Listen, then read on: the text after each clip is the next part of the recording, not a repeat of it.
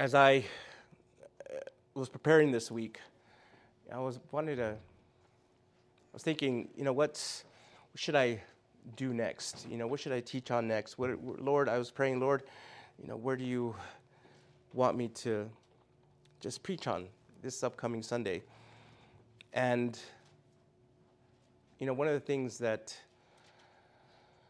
I guess came to me, um, I believe again it was from the Lord, is we're quickly approaching these next two holidays that are coming up Thanksgiving and Christmas. Um, Thanksgiving is what, in about a week and a half? Two weeks almost. And then Christmas is, in, is about a month after that. And uh, even New Year's, everything's, yeah, this year's gone by quick. Um, but what tends to happen is that there's so many so many things going on, not just in our own personal lives, but in the, we also see things going on around the world that tend to really lose focus on things that really are important, the things that really matter. Get uh, so consumed with the issues we're having, maybe health issues or the family issues or the traveling issues or even we just finished having an, an election, and a lot of people are, are unhappy. Um, you know, a lot of people are unhappy with, you know, uh, the way the economy has been going. So, the direction the Lord led me this week is, you know, to really go back to something very important, and that's keeping our focus right developing or maintaining an eternal perspective on things in spite of what's going on in the world around us or just in our own homes. I heard a I once heard an interesting statistic. I don't have the numbers, but you know they told me at work. Um, but these holiday these holidays um, are, I guess, the rate of suicides are the highest during these months. And it's sad. It's sad, uh, you know, that people have to get to that point where they're. I know a lot of it has to do with mental issues, and but again, I think that if many of them just have the right perspective, have the right focus, I think they could easily snap out of those those really depressive, severe depressive states. Again, I'm not putting a blanket on it all. I know again that um, there is mental health issues out there. I suffer through them, um, and and I know it could be could be tough, tough time. But what I decided to do today is Gonna, we're going to be going through some of the words of Jesus. We're going to be reading what Jesus had to say about being ready, being ready for his coming when he comes back. And so I've titled today's message, Are You Ready? And I'll be reading from Luke chapter 12 this morning. And while you turn there, if you have your Bibles, a few things I want to also preface before I get started. In Matthew chapter 6, our Lord Jesus taught us that we shouldn't be anxious about tomorrow. But it, he didn't teach us that we should ignore tomorrow. In fact, in fact, to the contrary, Jesus taught that our view of the future ought to be an important factor in how we should live today. As followers of Jesus Christ, if you're a follower of Jesus Christ, we should think often about the fact that He's coming soon and that every person, whether they're believers or not, will stand before Him to give an account. So we should view ourselves as Christians as stewards who've been entrusted with time, money, and abilities which, are, which we are to use for our Master's kingdom. At some time, we don't know when, but we do know that it's certain, our Lord will return.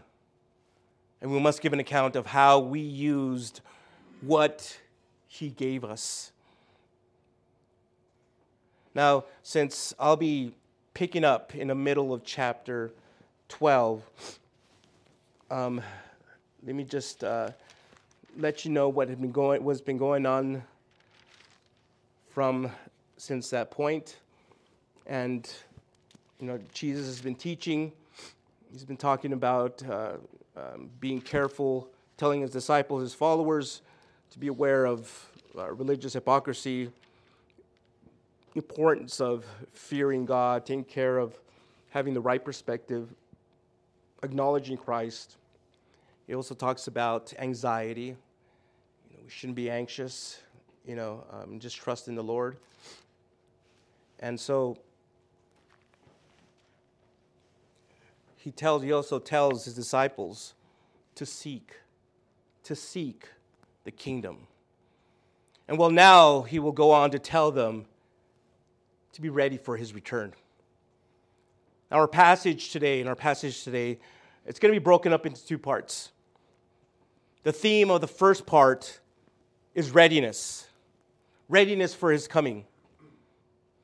We will be looking into how to prepare ourselves for that time and the attitude that we ought to have. And the idea of the second part will show us that when the Lord comes, he will judge everyone according to what they've done, again, with what they've been given. So the message today will be an exhortation to us to be ready for his return. Because when he comes, he will judge everyone. So before we get into our first part of our reading today, let's pray and ask the Lord to speak powerfully to us this morning. Lord, you are great, you are awesome, you are so wonderful. So now, as we open up your word, I pray that you will speak to each and every person that's sitting here today, each and every person that's watching this message live or hearing it later on or watching it later on. I pray you will remind them or let them know that you are coming soon, that your promises of coming back are not empty. So remind us, Lord, the importance of being ready to be being vigilant, being watchful, especially during this time that when our minds and hearts are so consumed with other things. They could be consumed with other things. Help us to have that eternal perspective, Lord God. Help us to really see what really matters. To see that one day all this will be gone. We will be living with you for all of eternity. So now fill this room with your spirit, Lord. You move all distractions. Keep us all safe here, Lord. And may you bless this time tremendously. We pray these things in the name of Jesus Christ. Amen. Right, Luke chapter 12. I'll be in verse 35.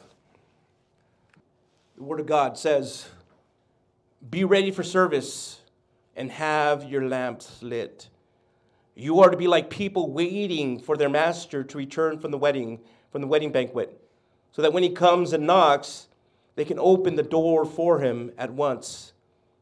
Blessed will be those servants the master finds alert when he comes. Truly, I tell you, he will get ready. Have them recline at the table, then come and serve them. If he comes in the middle of the night, or even near dawn and finds them alert, blessed are those servants. But know this If the homeowner had known at what hour the thief was coming, he would not have let his house be broken into.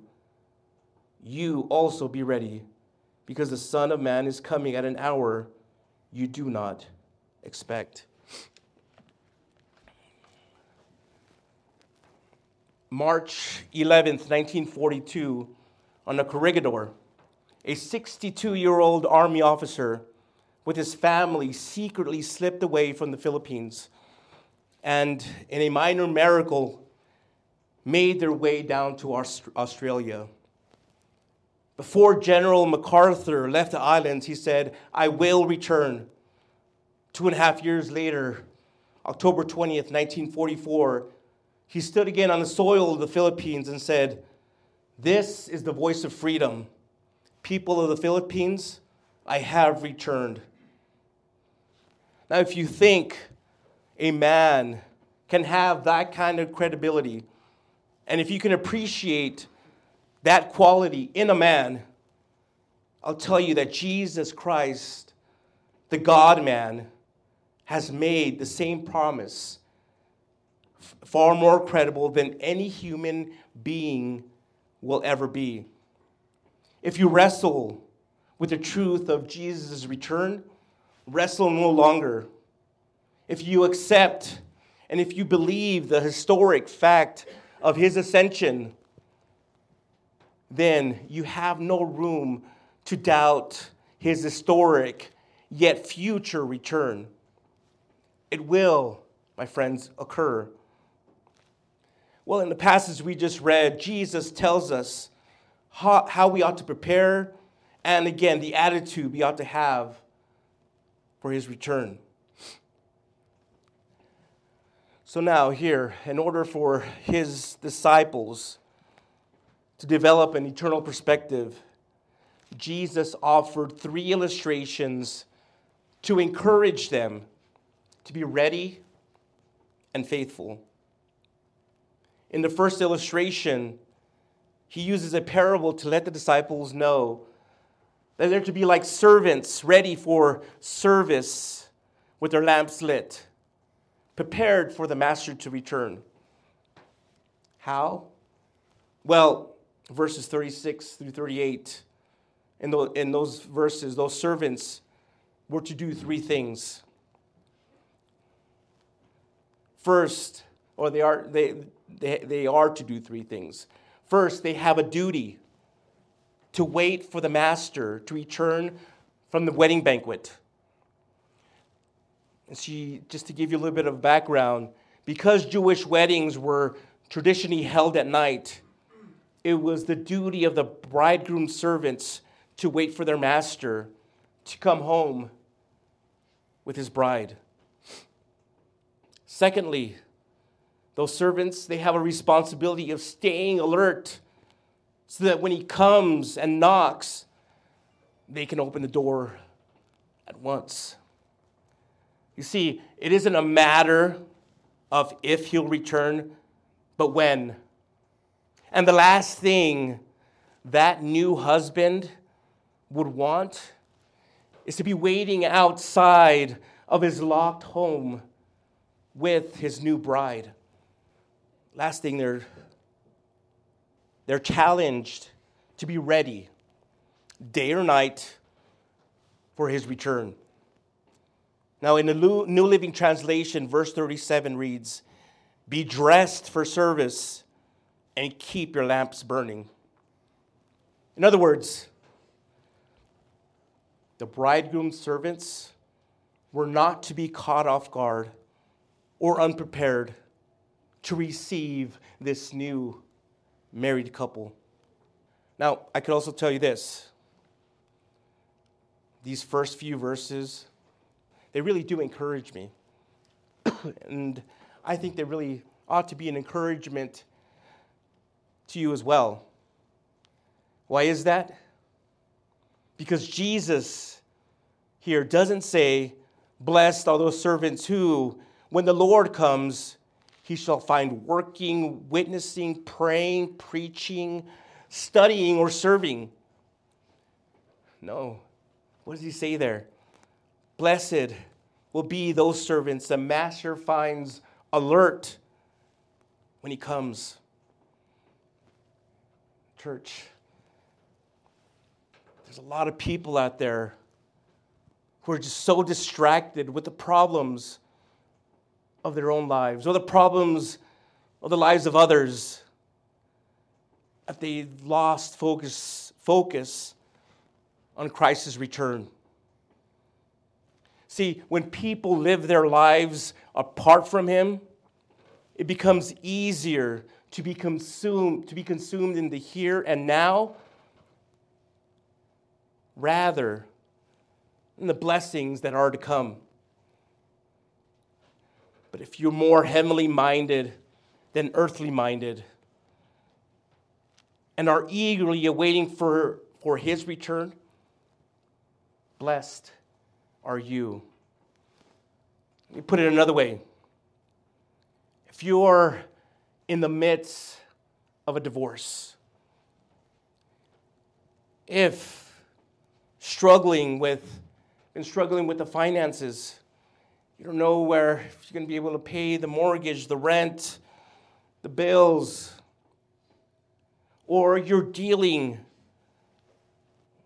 with the uncomfort, the physical pain of these temporal bodies, blessed are you because you know that all of this is passing away. And you know, and you're looking forward to what lies ahead. You're looking forward to that eternal home, that eternal dwelling that's waiting for us. You're looking forward to heaven. Blessed are you for not allowing the distractions of this life keep you from your duty to wait, your responsibility of staying alert, and the challenge of being ready at all times. I notice also what it will be like for those whom the master finds ready. Verses 37 and 38 reveal that there isn't any barking commands, no extra burden of work. Instead, it's a role reversal. We see the servants reclining at the table to eat as a master puts on the servants' clothes, prepares the food, and serves them. Friends, our King will minister to his faithful servants when he greets us at his return. And he will reward us for our faithfulness. Brothers and sisters in Christ, that alone, that thought alone of Jesus serving us, it's a beautiful reward. It's a beautiful reward that we're gonna that we're gonna get just for waiting, for being alert, for being vigilant, for being ready for his return. So now let me ask, ask this question. Why in John 13 did Jesus wash feet and serve his disciples? Why in John 21 did he cook fish and feed them? Why does Jesus bless those who are simply looking for his coming?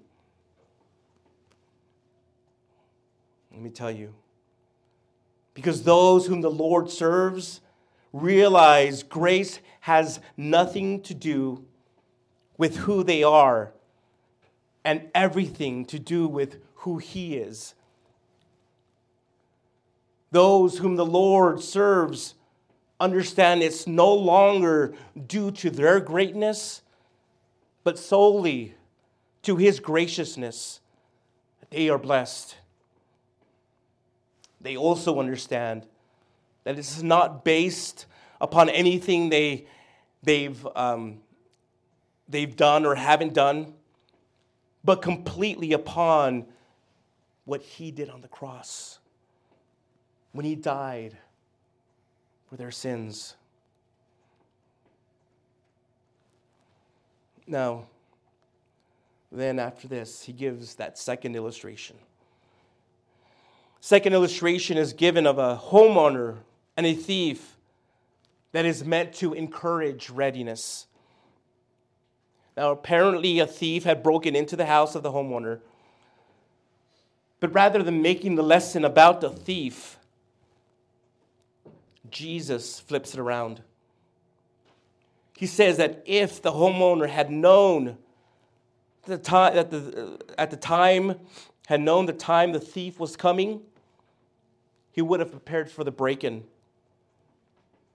See, here, he, here he's admonishing his current followers, the followers he had at the time, as well as those who choose to follow him now, to be in constant readiness. So, the idea is that Christ, the Son of Man, is coming back just as unexpectedly as the thief came to break in and rob the house. This is something that Paul also knew when he wrote in 1 Thessalonians 5, chapter 2 The day of the Lord will come just like a thief in the night. All of us should know, common sense, that a thief never announces his coming. He comes at a time when you don't expect it.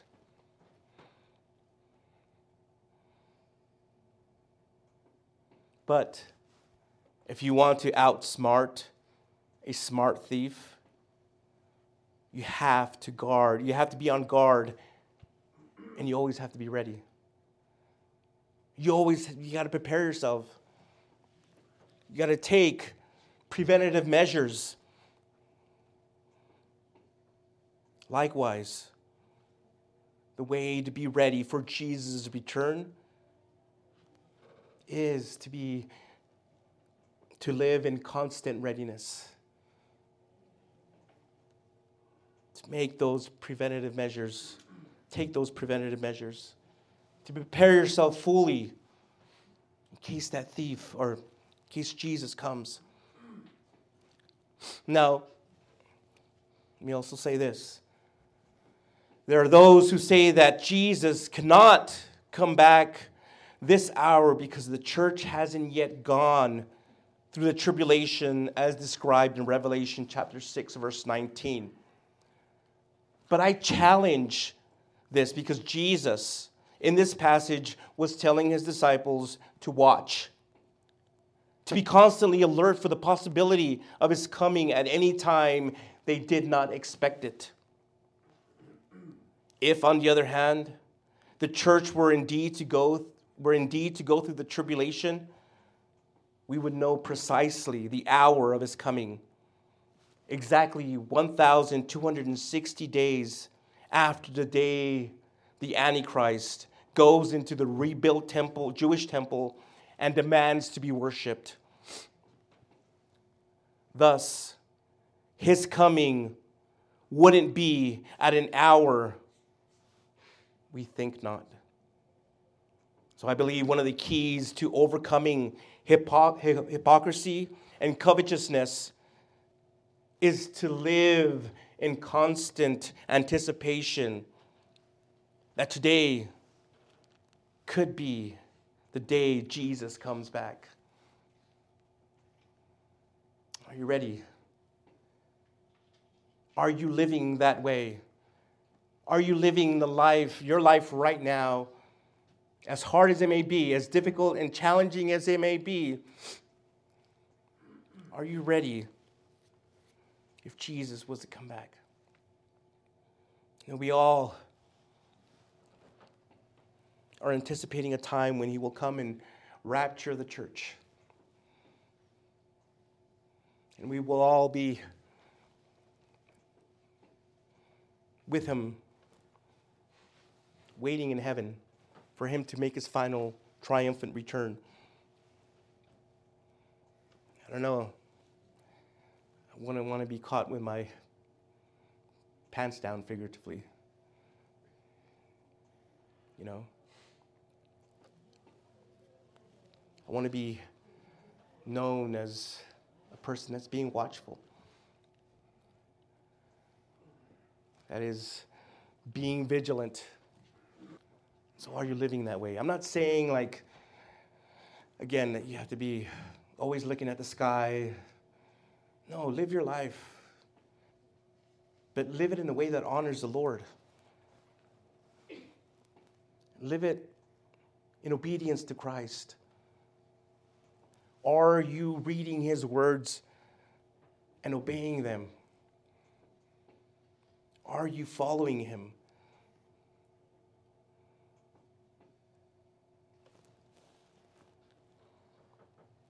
You must be ready. It can happen at any time.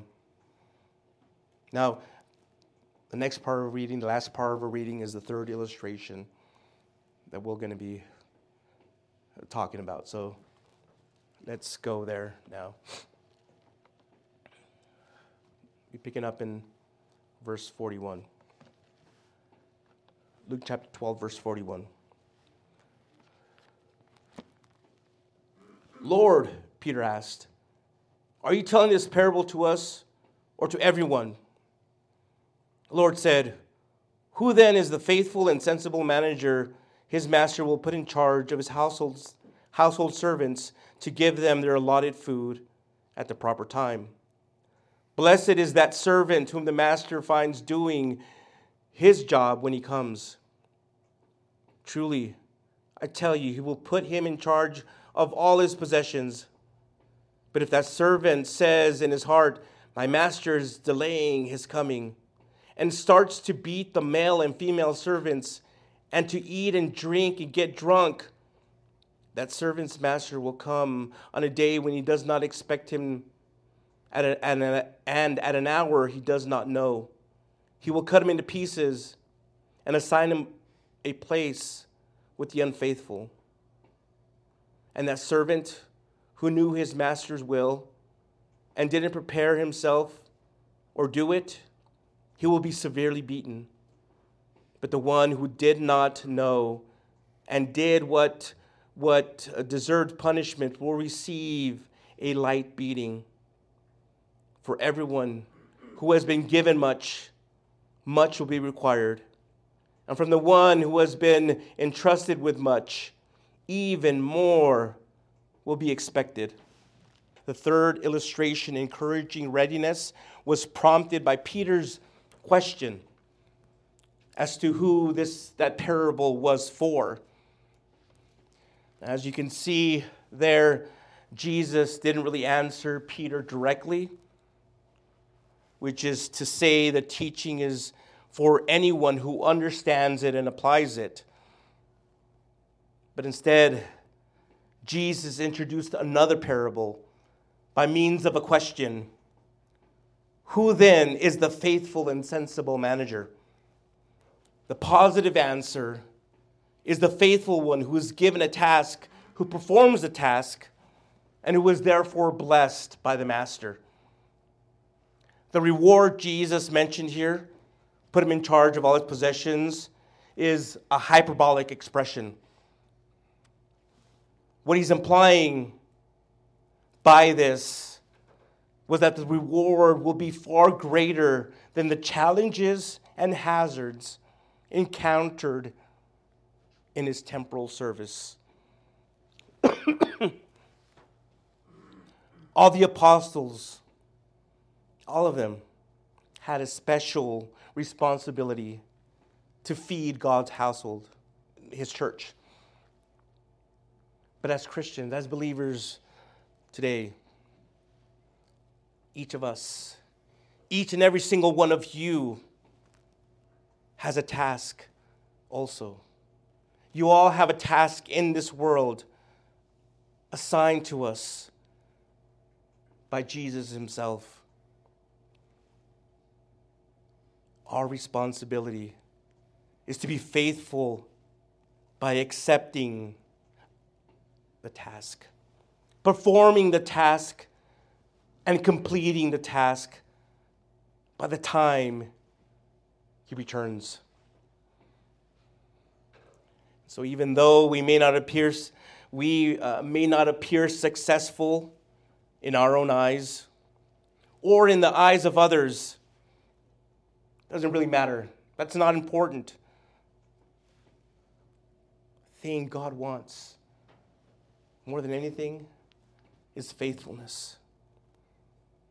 If He's given you a task, if He's called you to do something, to go somewhere, are you being faithful to that? No matter how crazy it may sound. Now, again, you have to use discernment. You got to be careful with that too.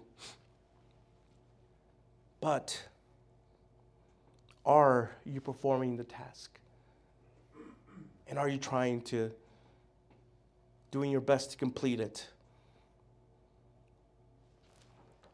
I believe that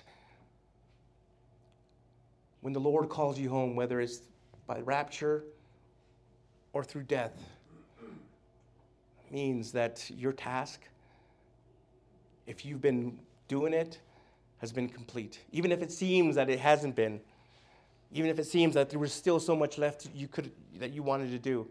No. The Lord calls you home, He calls you home and says, you know what? You're done. That's all I've called you to do is just to do that. But again, we have that responsibility to share the gospel, whether it's through one of the ministries, an outside parachurch military, mil, parachurch uh, ministry, whether it's being going out to the mission field Maybe it's teaching, preaching the, the, the Bible in a pulpit.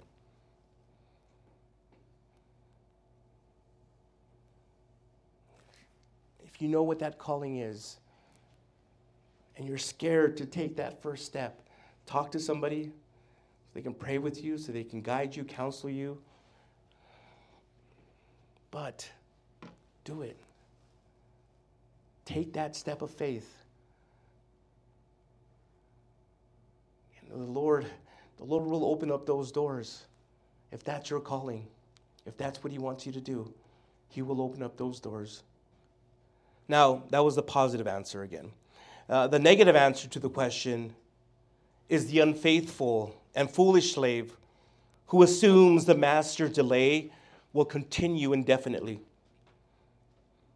Well, while in his false sense of security, he abuses the other servants and chooses to eat and drink and get drunk. However, when the Lord comes back, he will expose the foolishness of that servant's false assumptions and his false sense of security. The punishment will be that the master will cut him into pieces and assign him a place with the unfaithful. Now, my point is this. The point is this. Listen carefully. This is about fake discipleship. Discipleship without dedication, true dedication to Jesus. That kind of fake discipleship, it doesn't fool the Lord. You can't fool God. You can't fool Jesus. He can see right through the heart. The servant who is unprepared for the master's return will find himself suffering the same punishment that any unfaithful servant will endure. And again, let me clarify fake discipleship are those who say, Yeah, I'm a Christian, and they do the things, they come to church, they pick up their Bibles, they mouth the lyrics to the worship songs. Maybe they go to Bible study on Wednesdays. I'm not, again, I'm just saying in general. Um, they help out with the church. but there isn't really any true dedication. There is no change in their heart. Lord knows, again, that's why every time at the end of each service, I say, you know, I tell those who are watching and listening to pray this prayer with sincerity. They really mean it. Because it's easy just to say a prayer to, and think that you got their bases covered. You got your insurance plan. Jesus knows the heart. And He knows if someone is praying that with all sincerity or not. He wants dedication. He wants your heart. He wants your life. He wants to change it. He wants to transform it, and you have to allow Him to do that.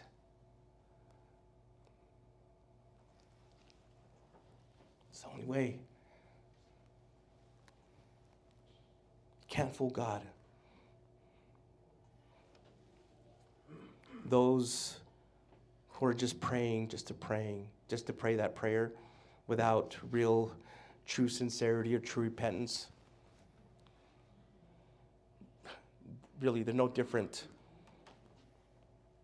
than someone who's just unfaithful, someone that's just of the world, someone that's just isn't truly a believer.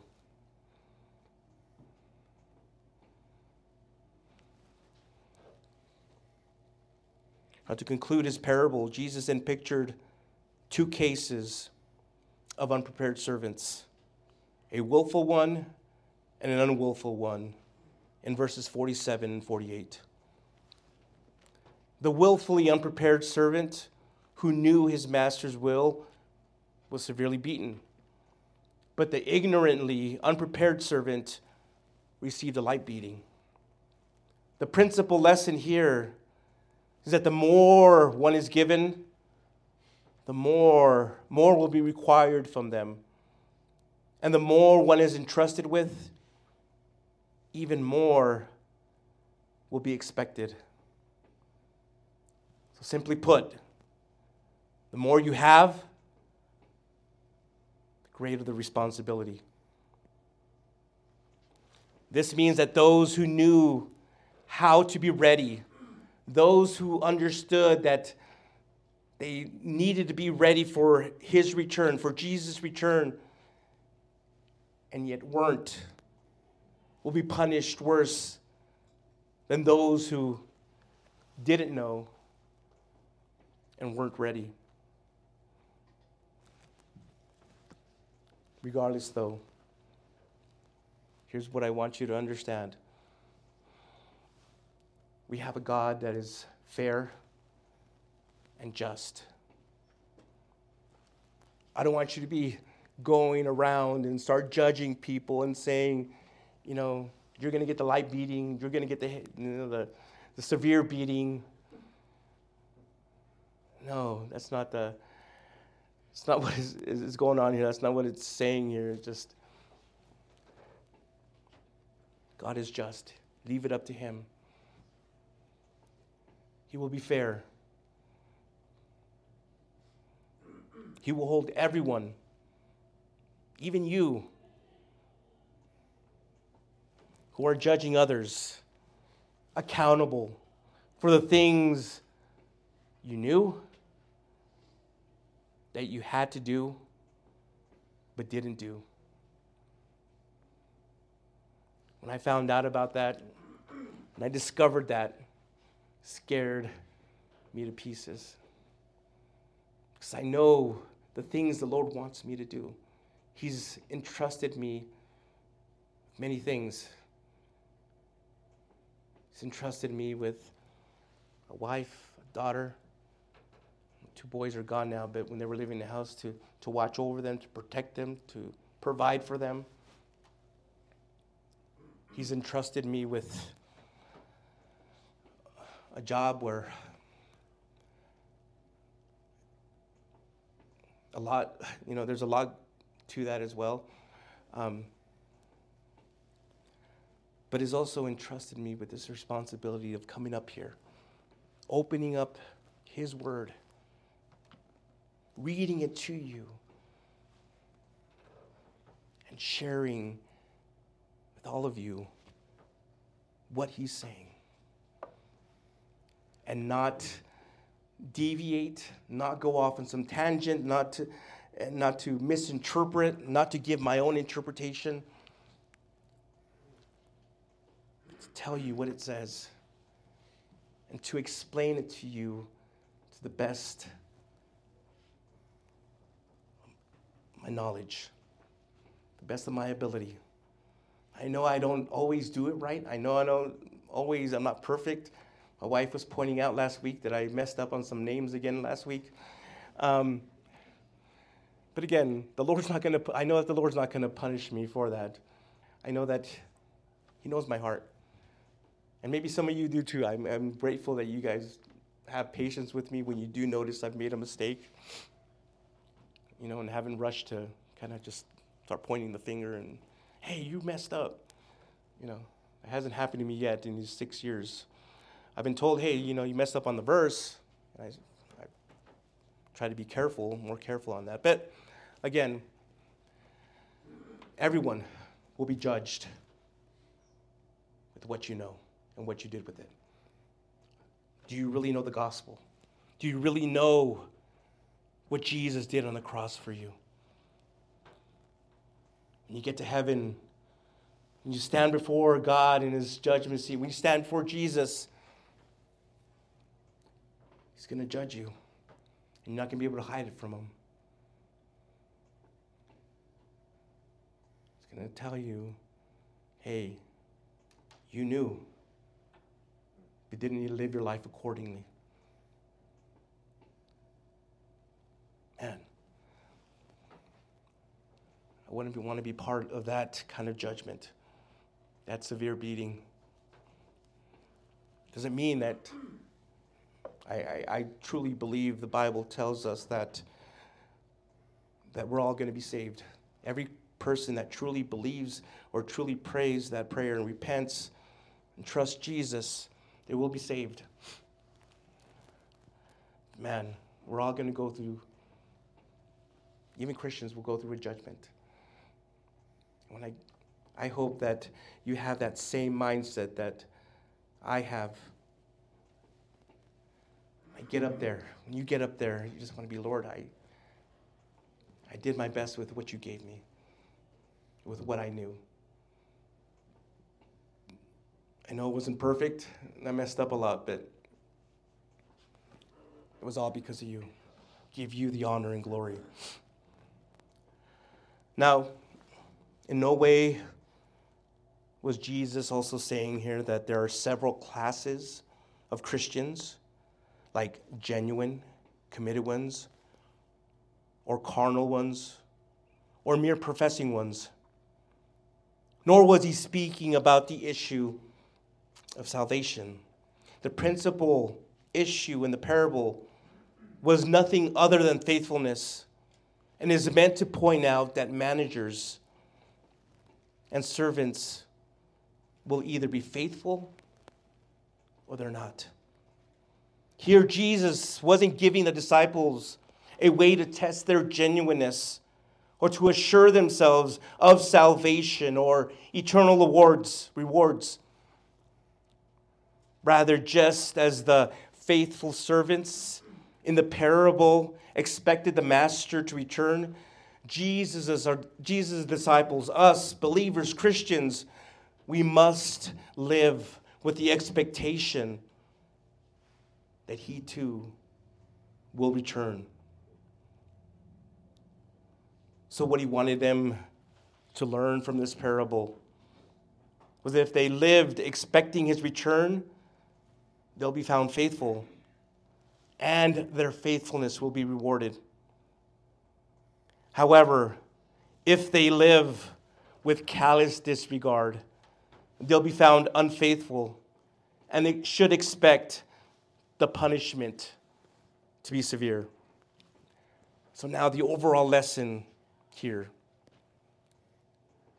isn't really to provide you with a long list or a catalog of rewards and punishments.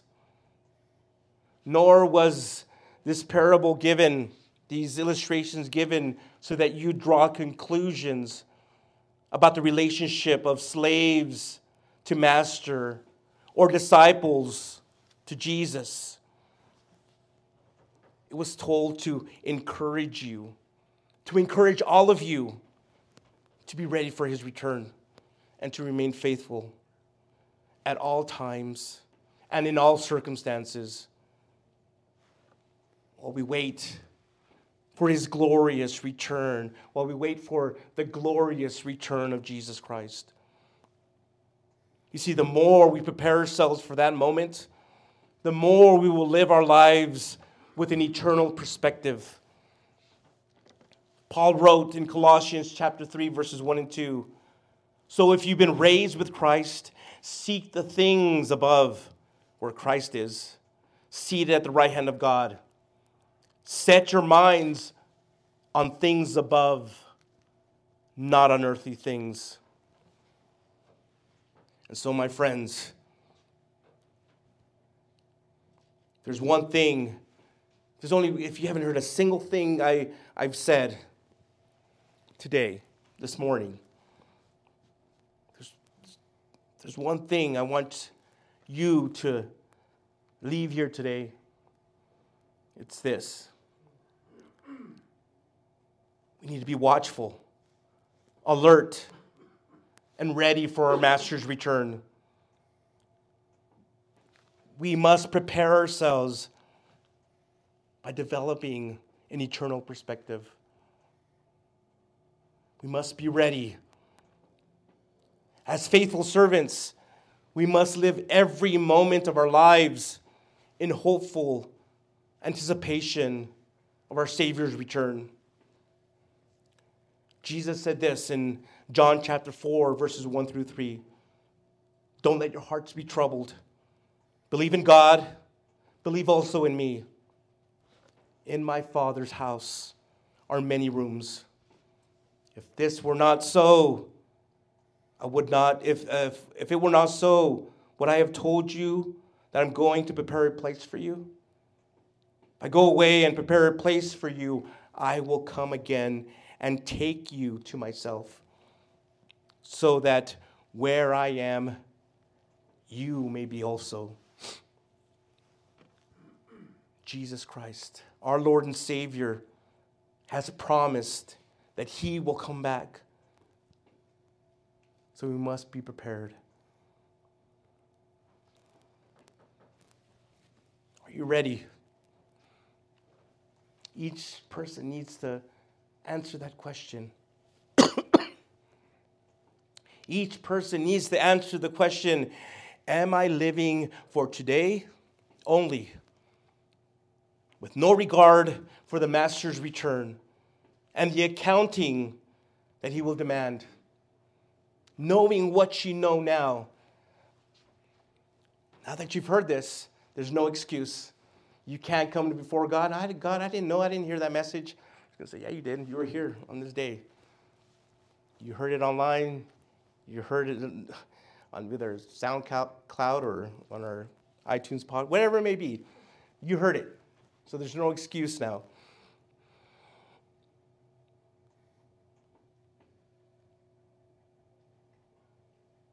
So, are you living for today only? Completely oblivious or completely disregarding, I mean, that the master will come back. And he will hold everyone accountable. Are you foolishly putting it out? Are you foolishly putting it out of your mind by thinking, you know what, I've got time. I have this the whole life ahead of me.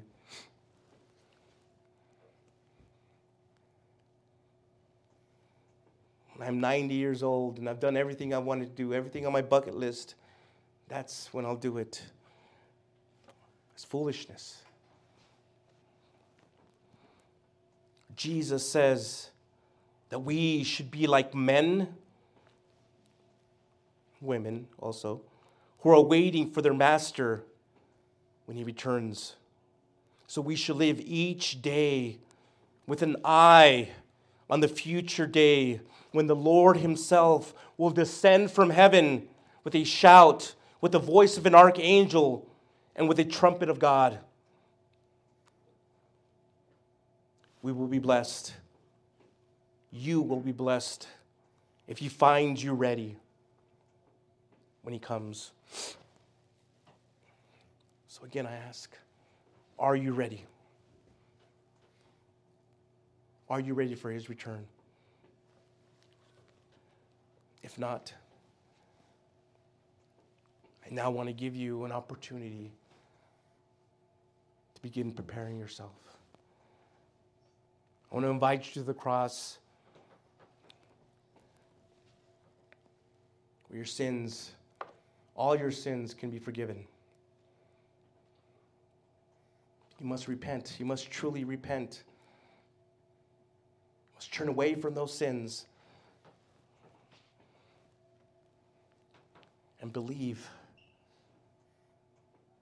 that Jesus died for you. You got to ask Him for forgiveness. Not because you got caught in sin, but because you truly are sorry that you've sinned. So if you're ready to be forgiven, wherever you're at, wherever you may be, I want you to close your eyes and bow your head. With all sincerity, with all your heart, remember you're speaking to Him who was there when the universe was created.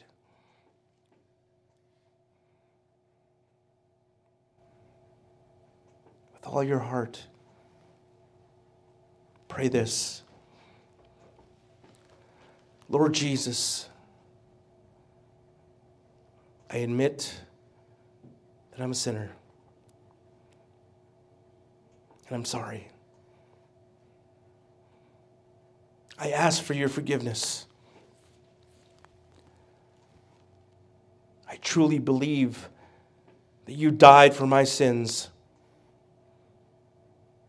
and rose from the dead. I truly now repent of my sins and turn away from them and confess you as my personal Lord and Savior. Thank you for dying for me. Thank you for forgiving me. Thank you for saving me.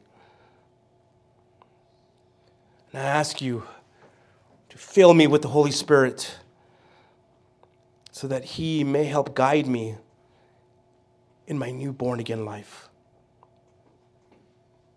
In your name, amen. If you've prayed that, you've taken the first step in preparing yourself. And you've now become a child of God and now call you my brother and sister in Christ. There's a celebration in heaven right now. So um, we'd like to hear about it. Reach out to us. Send us an email. Um, send us a message on our web on our website. Um, but uh, yeah, we want to hear from you. And also, if you need help in your next steps of your new Christian walk, we can help you with that as well. Um, don't be distracted these next couple months. Take time throughout the day, sometimes even if it's just a few minutes, just to refocus yourself and keep, keep your eye on the ball. Keep your eye on the cross. Keep your eyes on Jesus. Know that all this stuff, all the pressures, all the issues you're having, external, or internal, they all are eventually going to go away. Yeah, I know it's horrible going through it, but you know, you ought to know that everything eventually passes, and one day we're going to pass and we're going to be with the Lord. Glorious in, in, in His kingdom, and it's going to be a glorious time. Hope you have a great week. Be safe wherever you're at. Um, be a blessing. Um, share the gospel with your words and actions wherever you may be. May you have a great week. I'll continue to pray for you all. I love you. Goodbye. Thank you so much for visiting us here at Fresh Vision Calvary Chapel. We hope we were blessed by Pastor Angel's message. For more information about Fresh Vision Calvary Chapel, such as our service time or how to get connected, please visit our website at fvccelp.com. If the Lord is leading you to give to the ministry of Fresh Vision Calvary Chapel, there's a PayPal link in the video description below. Once again, thank you so much for visiting us here at Fresh Vision Calvary Chapel. We hope to see you again soon.